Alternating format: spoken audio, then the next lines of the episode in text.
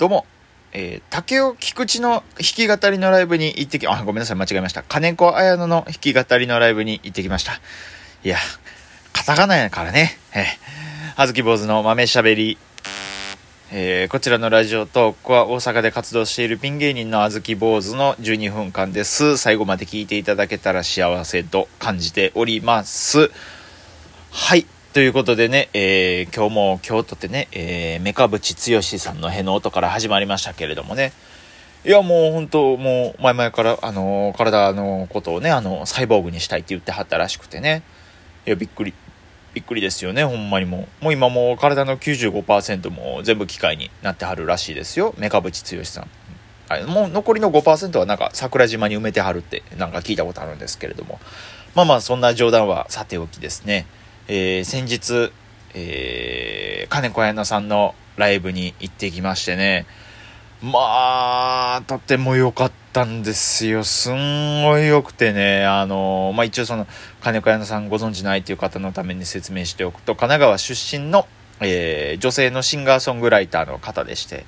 まあ、あの、普段はバンドでね、演奏もしはったりするんですけど、今回僕が見に行ったのは弾き語りのライブでしてね、えー、ギター一本で、え、やりはるんですよ。あの映画のタイアップになった曲とか、まあ、光の方へとかも有名な曲なんですけれども、知らん人はぜひともちょっと見ていただきたいんですね。で、僕がね、金子屋さんの好きなところが、あのね、歌詞が良くて、あのなんてことない日常のありふれた光景を、なんか、抱きしめたくなるほど美しい歌詞で表現するんですよ。えー、とにかくなんかもうそのなんか愛に溢れてる感じの歌詞で表現するっていうところとなんかそのもちろんその繊細な歌声も好きなんですけどなんかすごい細身の体から出てるとは思われへんぐらいその骨太で伸びのある歌声。これもすっごい好きなんです。めっちゃかっこいいんですよ。なんかどうしてもね伝えられないんですけどうまいことねこれも聞いてもらわんと実際にライブを見ないと伝わらないかもしれないですけどね。とにかくその太くて伸びるんですよ声がいやこれをねほんまあの例えがねもう1個しか思い浮かんでないんですけどねこれをね言うてもね言わんでもんどうしようかなあはい。あそうですね。あの、あの、みんなのことを置いていきます。あの、頑張れ五右衛門の五右衛門インパクトの画法ぐらい太くて伸びがあるんですよ。ねえ、もう本当今誰もいなくなったと思いますけどね。あのシュンって僕が多分見えなくなったと思いますねもう、まあ、デロリアンぐらい僕のこと見えなくなったんちゃうかなと思うんですけどまあまあそんな歌話はさておきですよまあ、とにかく素晴らしいアーティスト、金子彩乃さん。ライブは僕ちょっと今回行くのが初めてで、今まで行ったことなかったんですけど、行くのが初めてやったんですよ。KBS ホールっていう京都のところまで見に行ったんですけれどもね、お客さんももう満席でパンパンやったんですよ。いやー、よくてですね。あのね、あのー、まずライブ会場がすごい良かったんですよ。もうキャパが多分5、600ぐらいですかね。それぐらい入るところで、平たい客席に、客席があって、ね、舞台がちょっと作られてて、その上で金子屋さんが一人で弾き語り。だからもう、セットもシンプルですよね。ほんまにもう、マイクと椅子と譜面台があるだけ。でね、この KBS ホールのすごいところがね、こう真後ろが、まあ、真後ろ、言うたら、まあ、アーティストさんの背中側がですね、でっかい、まあ、壁なんですけど、縦15、6メートル、横30、40メートルぐらいの、その壁一面に、すっごい綺麗なステンドグラスが、ブワーって張り巡らされてるんですよ。その前で金子彩乃さんが、弾き語りギター一本だけで歌い上げる。この姿がね、めちゃめちゃエモーテエモーテなんですよ。すっごいいいんですよ。なんかねなんかきらびやかなんかねなんかその悪い例えしか思い浮かばないんですけどなんかこの5600生贄に何か召喚しようとしてんのかなってぐらい神々しさが神々しさをそれぐらい感じるっていう意味でね。とにかくすごい場所も良くて金子彩乃さんのライブが特に素晴らしくてね。でほんでねそのタイトルにも書いてあった通りハプニングがありまして演奏中にね弦が切れたんですよ。しかも2度も。いやびっくりしてね。そのいやあのー、1曲目から1曲目とかはもうそのままブワーって1曲目2曲目3曲目ってズワーって良かったんですよ。ちなみにその1曲目僕がその予習で聴いてた「らんまん」っていう曲がありましてね。あのこの曲もすごいすごいいい曲なんで。あの歌詞がねガツンと食らうんですよ。あの名前のない快楽のためにその自暴自棄から早く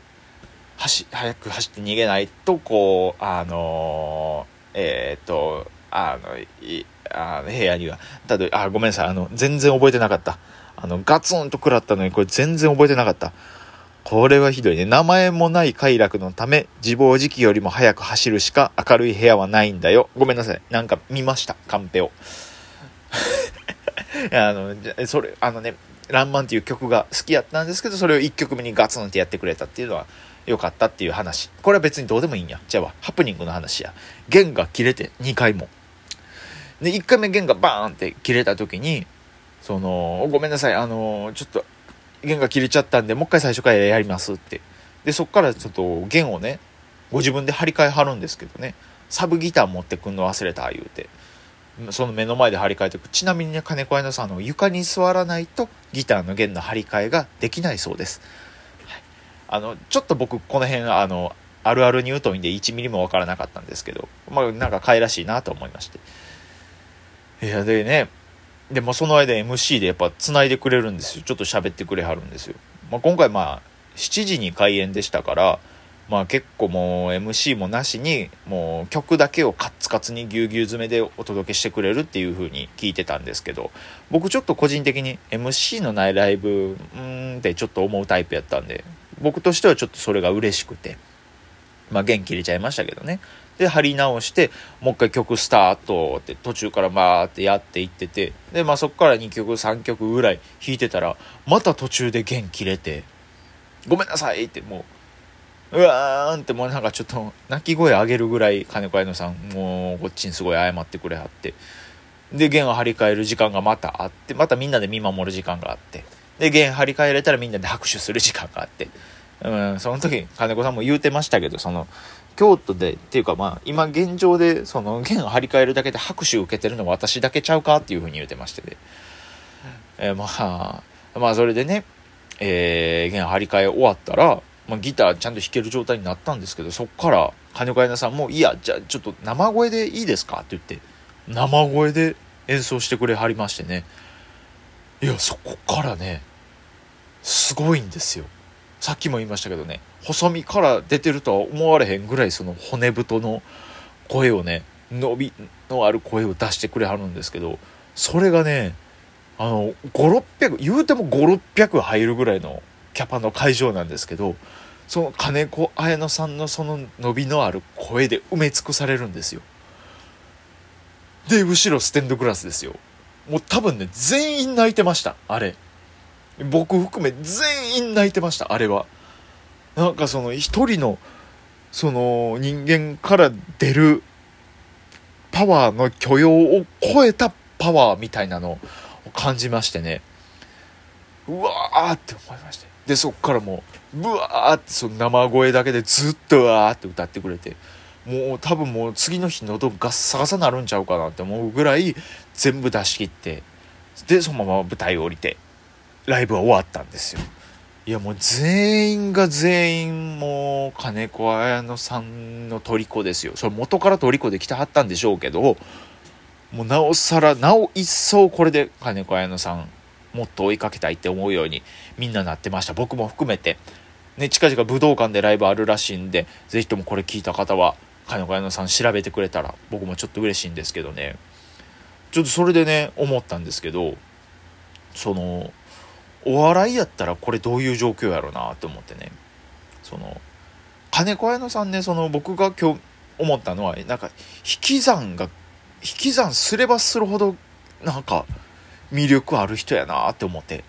もともとその、まあ、ライブやるときはサポートメンバーって言ってね、まあ、バンドの人たちと一緒にこうやりはるんですけど、まあ、今回はそのバンドのメンバーを削ってお一人で弾き語り。で、えー、最終的にそのマイクも削ってえー、生声でででどんどんどんどん削っていってたんでこれその、ま、漫談で言うたらなんやろなと思って。生声はまあわかるじゃないですか。そのマイクどけるってだけで。生声で。別に生声ぐらいやったらできると思うんですよ僕。漫談でもね。そんな僕その5600のキャパでやるような場所なんかないですから。で例えばそうギターの弦が切れて弾けないってお笑いで言ったらまあ何でしょうね。その衣装を忘れるとかなんですかね。金子屋根さんもその時のサブギター持ってきてないって言ってたんでだから僕らからしたらまあ衣装じゃなくて私服で出るみたいな、まあ、この時点でだいぶ腹立ちますよねその僕やったら何ですかね今夏ですからねその半パンの半パンの私服男がマイク使わずダラダラ喋るっていうキモい演目ですもんね。でその上で生声でギターええー、なんでしょうね。バンドメンバーが削られるって。漫談もともと一人ですからね。手足縛られるとかですかね。手足縛られて舞台上にバターンって横の状態で投げ出されてマイク使われへん。でそれをみんなが見てる。なえ奴隷オークションやんこんなん。奴隷オークションの状態で、えー、漫談をする。